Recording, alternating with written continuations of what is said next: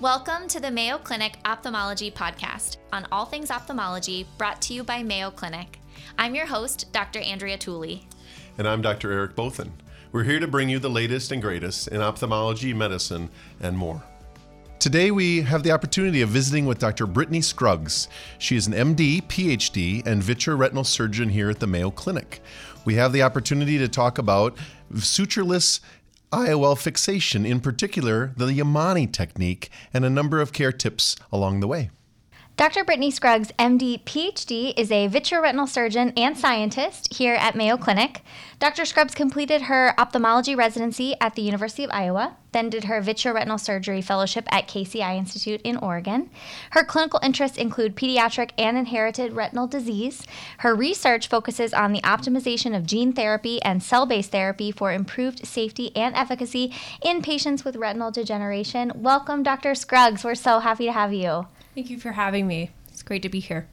We're excited to talk about one of your particular areas of forte and expertise, and that's when intraocular lenses are placed in eyes that lack capsular support. And I know there are a variety of different surgical options for people that are pursuing IOL placement. You bring to the table some expertise that we've appreciated here at the Mayo Clinic. Before we get into your personal practice, share a little bit about the historical background to placing IOLs without capsular support or adequate support and lead us into what your preference is today. Sure. Thank you for the question.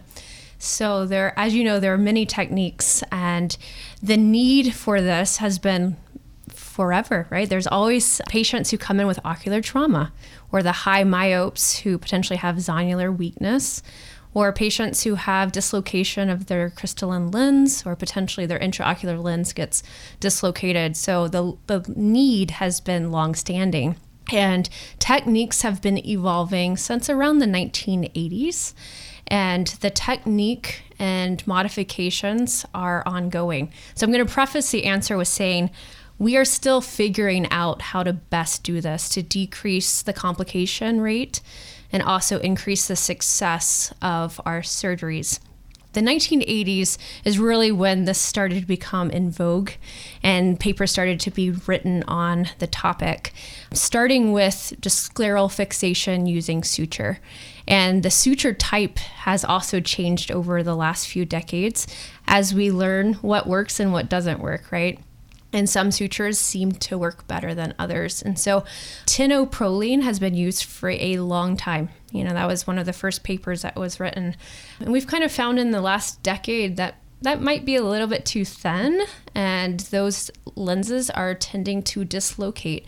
And I think we'll find more and more over the next 10 years that that's probably accurate. And so people are now starting to do thicker sutures, maybe 9-0 Prolene or Gore-Tex, um, which is a really thick, more like rope-like suture. And then other people are going sutureless to kind of decrease the complication rates that you would see with suture lenses. I want to go over all of the different techniques that can be done if that's okay. There's a there's a lot to kind of talk about here. When you put a lens in the eye without capsular support, you have to think does the patient have an iris? Do they have iris support? And if so, that could be a way that you fixate the lens. You can actually fixate it to the iris itself using suture or using new lenses that can actually clip onto the iris.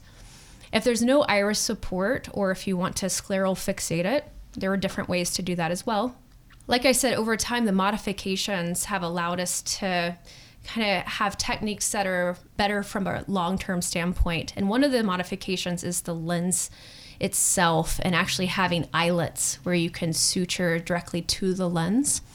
Another modification is how we actually do the surgery. In addition to using suture, some people are doing sutureless. And what that means is you're putting the haptics outside of the eye and either scleral fixating it into a scleral tunnel where you can actually put a flap on top of the haptic or you ex- you can externalize the haptic and cauterize the haptic. There are different techniques of gluing the haptics as well. You can use fibrin glue. And so honestly all of these techniques are appropriate and can be used at different times. And a lot of people pick one technique and get really good at that technique because there's a learning curve which with each type of technique and modification that you use in your practice. So, with that said, the Yamane technique is a newer technique written about it starting in about 2014 and even that technique has been modified over the last few years. And the Yamane technique is where you externalize the haptics of a three-piece lens then you cauterize the ends and because you cauterize it it can't get back into the eye. And so it's kind of stuck in inside of the scleral tunnels. And so the modification that I prefer is actually using 27 gauge trocars. So it is an interesting technique, kind of marries the Yamane technique with the technique that was written by Prenner and colleagues. So it's a long-standing technique where you use trocar scleral tunnels and you externalize the haptics. So kind of marrying the two techniques, um, the 27 gauge is a really thin scleral tunnel and allows you to put instruments through the trocar such as uh, max grip forcep or something that can actually grab the haptic inside of the eye versus tucking it inside of a mm-hmm. needle. So there are some advantages both ways that's my go-to technique right now. and what IOL platform are you using? Yeah, so good question. So there are lots of IOLs that one can use. So when I do Yamane, I like the CT Lucia 602. I think it's a beautiful lens and the haptics are the PVDF haptics. So they are stronger. they're stronger, they're flexible, they go kind of right back to shape versus being bent and then you have a haptic that potentially like is stretched which can increase your decentration or your tilt of your lens. So these haptics really jump back right to where their original shape was, which is great for keeping the lens centered. And that's an important point, I think, because when you use this technique, depends on the IOL you choose because some IOLs like the CT Lucia or the MX60E it's a two point fixation versus like the Akreos, four point, right? So you're going to be better centered just by picking that lens alone because you have more fixation. So the lens type is important. If you do a two point fixation, which is my preference, you have to be extremely precise. Mm-hmm right? You need to make sure your measurements are perfect and that you're 180 degrees away, that your scleral tunnels are perfect, that the placement posterior to the limbus is exactly the same on either side. If there's any change in precision um, or in accuracy, there will be a tilt or decentration, which changes not only the refractive error, but it also increases the higher or order aberrations, which decreases the quality of vision for our patients. So, with that said, I also do sutured IOLs, um, and there are lots of IOLs that you can use. So, Gore-Tex is definitely my go-to suture. I think it's stronger than Prolene and at least the short-term data that we have is pretty good. So, the lens that I like um, is the MX60E, the enVista lens. There are other types of lenses. Uh, CZ70BD is a good lens, but it's a PMMA lens. So for those, you have to do a scleral tunnel um, that's pretty large. All of these have advantages um, and disadvantages. And so I think the most important is that you get good at maybe one or two really, you know, excellent techniques and go through the learning curve. It takes at least 15 or 20 cases to really see a lot of the complications and work through those. Yeah, just in reading about this, I didn't know a lot about IOL fixation or the Yamane technique, really anything. And just in reading about it, it sounds like that learning curve is major. And that's kind mm of the biggest step to get over when you're first learning it. I'm curious too, because you're a vitreoretinal surgeon, how often are you seeing retina specialists do these types of fixated IOLs versus ANT-SEG? And is there a trend where ANT-SEG surgeons are doing more of this or less and leaving it to retina? Like you said, you're using trocars. Do you have to do mm-hmm. vitrectomy? Kind of where's the distinction there? Yeah, it's a great question. I think it's institution specific. Actually, I know it is because I've trained at now four different institutions.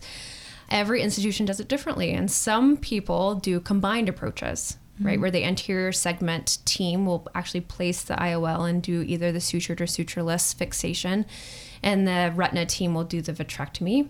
Other anterior segment surgeons feel comfortable enough to do a really good anterior vitrectomy. You always have to do a vitrectomy? You always need to do a good anterior vitrectomy. Okay. Without a Anterior, mm-hmm. doubt. Anterior, yeah. If you don't do a good vitrectomy, potentially when you are putting your instruments in and out of the eye, you're, you're manipulating the vitreous, there's definitely a high risk of vitreal retinal adhesions and pooling and tears and detachments. And that was a big complication at the beginning, when, like back in the 80s and 90s. That's what we were seeing is you know the retina was not super happy with tugging and traction. At the institutions I've trained, especially my fellowship at Casey Eye Institute, we always do a full vitrectomy. And so that is my practice is that anytime I put a secondary IOL, I do a full vitrectomy, posterior pars plana vitrectomy, make sure that there's no traction, and then I place the lens. Okay. Mm-hmm. This might be a silly question, but are you ever doing these as primary IOLs? Do you ever do a phaco and then a scleral fixated IOL? Does that ever happen? Is this always secondary? It's a good question. So, if there is known s- phacodonesis, then potentially you would go straight to Like in bad lensectomy. pseudo X or something? I mm-hmm. don't bad pseudo X, exactly. Maybe Marfan or some situation where it's more of a not a cataract situation, but a subluxation situation. Mm, mm, exactly. That makes sense. I would. Those are the ones I worry about the most, especially not having complete vitrectomy. So many of these mm. eyes have either been badly traumatized or have some sort of connective tissue abnormality that puts them at risk of retinal detachments. The Marfan group in particular, when you look at lifetime retinal detachment risk, which I'd say some of them aren't, it's hard to find that data, mm-hmm. but it's quite alarmingly high. There was recently a database review in California looking at billing codes that said the risk of retinal detachment in that cohort was 5% mm-hmm. long-term risk of retinal detachment. And I I think that's the part that I've come to appreciate the valuable role of having you on our service or and a retina team that's comfortable doing these because the safety profile of doing a complete vitrectomy, mm-hmm. making sure any peripheral retinal disease is addressed, lasered, attended to, in addition to suturing or gluing or Yamane, mm-hmm. to me adds a comfort that I appreciate as a care provider. So Your sense, though, is there's you know a good number that do it either with a combined approach or retina. Is it a trend that's shifting in that direction, or is there still a largely a different opinions on whether you need more of an anterior vitrectomy versus complete? Yeah. Um, I, I do believe there's a trend to retina surgeons doing at least a full vitrectomy. As you know, there are interior, interior segment surgeons who are kind of trained in both, right? That's less common these days. With newer surgeons coming right out of fellowship, they mm-hmm. maybe aren't comfortable with vitrectomies like older surgeons are. So I do think that the trend will be for either combined cases or retina surgeons doing the majority of these cases. Which is what here at the Mayo Clinics it's shifted to. Traditionally, we had these were done in a combined way with anterior segment mm-hmm. and retina, mm-hmm. and now you know Matt Starr and you are two shining stars that are relatively new in our retina department are leading this effort in the service. I don't. I'm not aware that we do them combined anymore now in that way. Yeah, I I have only done one combined surgery, and it was because the patient needed a cor- needed a corneal transplant at the same time. Sure. Yeah, That'll do it. that will do it. I can't do that. yeah. Do you have an algorithm that you go through when you're deciding what technique for suture or for scleral fixation you want to use, suture versus sutureless? Or do you have kind of one way? Is there a certain patient who's better for Yamane versus better for Gore-Tex? Yeah, I think that's a good question. I think you have to look at the the sclera and mm. determine how thin their sclera is. It also depends on age. So I am not comfortable yet doing Yamane in children. Mm. So we have a case coming up mm-hmm. where I'll be doing a scleral fixated lens using suture for a child. And I think at, over time, when we have more data, I, I think Yamane probably will be fine for children. And I've done it for teenagers, and they've done fine. But again, it's only a few years out. So I think time will tell. But yes, in a patient who has thin sclera, potentially is at risk of the haptic being internalized, I think the sutured fixation is the better approach. However, with patients who get the sutured fixation, they need to be counseled really well the suture related complications, right? So sutures can be prone to endophthalmitis, mm-hmm. breaking, rubbing through the conch, And so the technique needs to be perfect, very accurate. So you're burying your knots. You're making sure that they have good conge closure. And again, if they don't have good conge, maybe you need to change your approach. Maybe you shouldn't do a scleral fixated lens at all. You could potentially, especially with older patients, go more to like an ACIOL. They have iris support, um, and that just allows you to slip it right in and use that as a way to put it right in there. And those patients have great vision outcomes. Mm-hmm. Mm-hmm. So I think that's something to not forget that we can do ACIOLs as well. Sure, mm-hmm. tricky thought process. You bring up some suture-related complications. Certainly, mm-hmm. there's you know malpositioning, tilt, mm-hmm. iris capture, other things that are, have been described with this procedure or these techniques. What are the tips you've learned over basic positioning and securing? You mentioned suture bearing. Mm-hmm. Are there other things you've changed in your practice to help ensure you mentioned you also talked about perfect measurements, which yeah, um, we're all uh, perfectionists. In, yes, exactly. so share, but anything in particular you've you you've come to appreciate as new tips or pearls to help mm-hmm. protect your outcomes. Yes, and we're all modifying our techniques. So I, the things I'm about to tell you, I wish I knew three years ago. And the same thing with the Yamane technique. When it was first published, even the measurements that were published in that first paper in ophthalmology are completely different than what are new, now used in the Yamane technique. For instance, the distance back from the limbus. And so in the original paper was 1.7 millimeters. I personally found that in my hands, 2.5 is the best. Dr. Starr uses 3.0. Mm. So there's a wide range there. Obviously, you don't want to go too close to the retina and you don't want to go close, too close to the iris, but there's that sweet spot in your hands where you kind of know what your outcome is going to be from a refractive standpoint. But it also helps you not have that optic capture, which is a real complication, especially when you are have a complete vitrectomy. And so for me, 2.5 posterior to the limbus on either side, making sure that you really spend a lot of time making sure you're 180 degrees away from each other for your scleral tunnels. Doing a really good like, toric marking, making sure that your light uh, reflex right in the center of the cornea is perfect. And then just double checking your marks. Um, I double and triple check marks. And then some people go straight to the conge, and that is definitely appropriate. And I try to do that when I can. But oftentimes you're removing an intraocular lens and doing an IOL exchange. And oftentimes you have to remove that with a scleral tunnel. So I actually will open the conjunctiva, mm. cauterize, give myself really good visualization, do a good scleral tunnel and then mark right on to the sclera. And there's no fault in doing that. So opening the conch, getting your good visualization is fine. And some people are scared to open conch because they think they're going to mess up the surgery. As long as you have a good closure over your haptics, you're you're completely fine with that.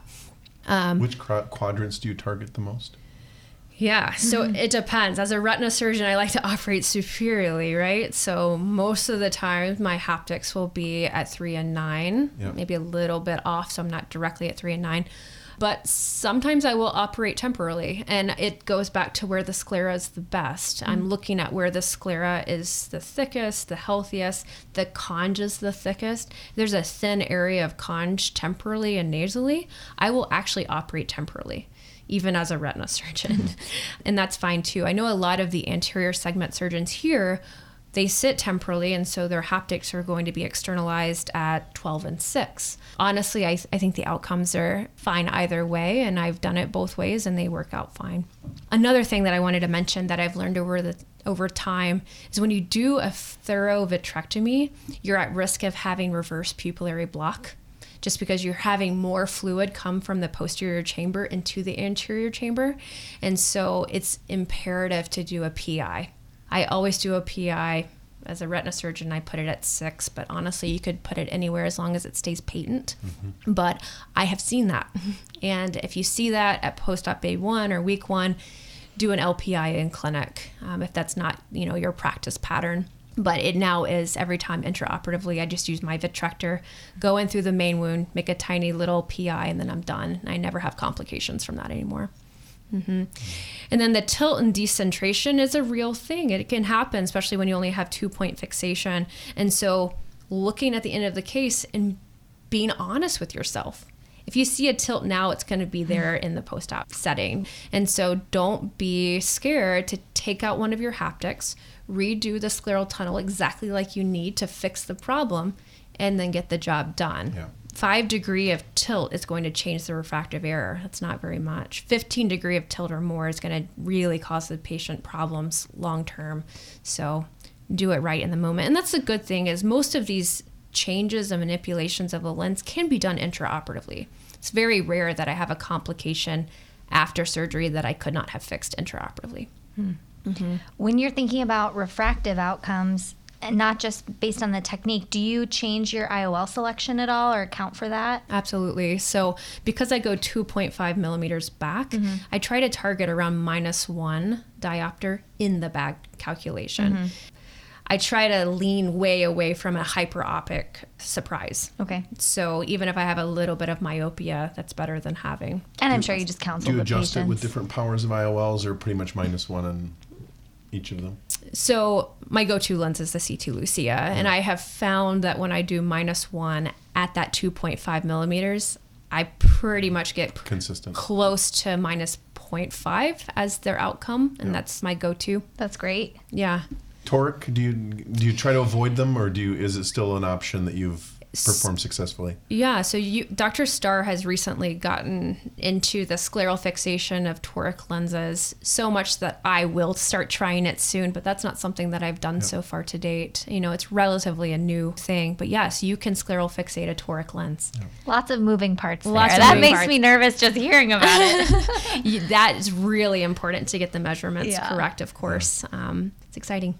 Very exciting. Lots of innovation. I love it. And it's so interesting to see how things have come from just a few years ago, uh, honestly, and where where we're headed in the future. It's very exciting. I got to say that the hot te- or the low temp burning the haptics makes me very nervous. Why? I don't know. It sounds so imprecise. Does it? I have to see it. I have to see it to make it happen. Yeah, I can show you a, Mm-hmm. a video.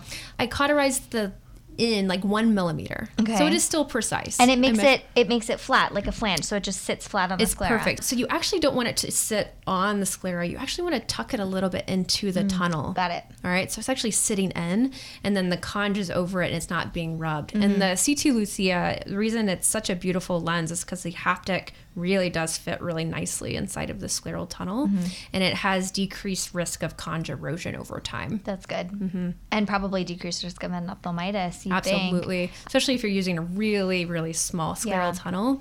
So the Yamane technique is done uh, right now in most people's hands with the ultra thin 30 gauge. That's a beautiful technique, and I do that as well. I do that if I want to mix it up a little bit or teach the fellow, and I also just think it, it's fun to do. But yeah, you just kind of tuck your haptic into the needle. It fits really nicely, and then when it comes out, your scleral tunnel Is made for you. is made for Yeah. you exactly and it's impossible for that to internalize hmm. That's terrific. yeah Brilliant. Well, thank you. This has been a joy to learn, as you mentioned, how there's been a journey and continues to be so as we help these patients. Mm-hmm. Thank you for your role here in our team and for sharing with us today.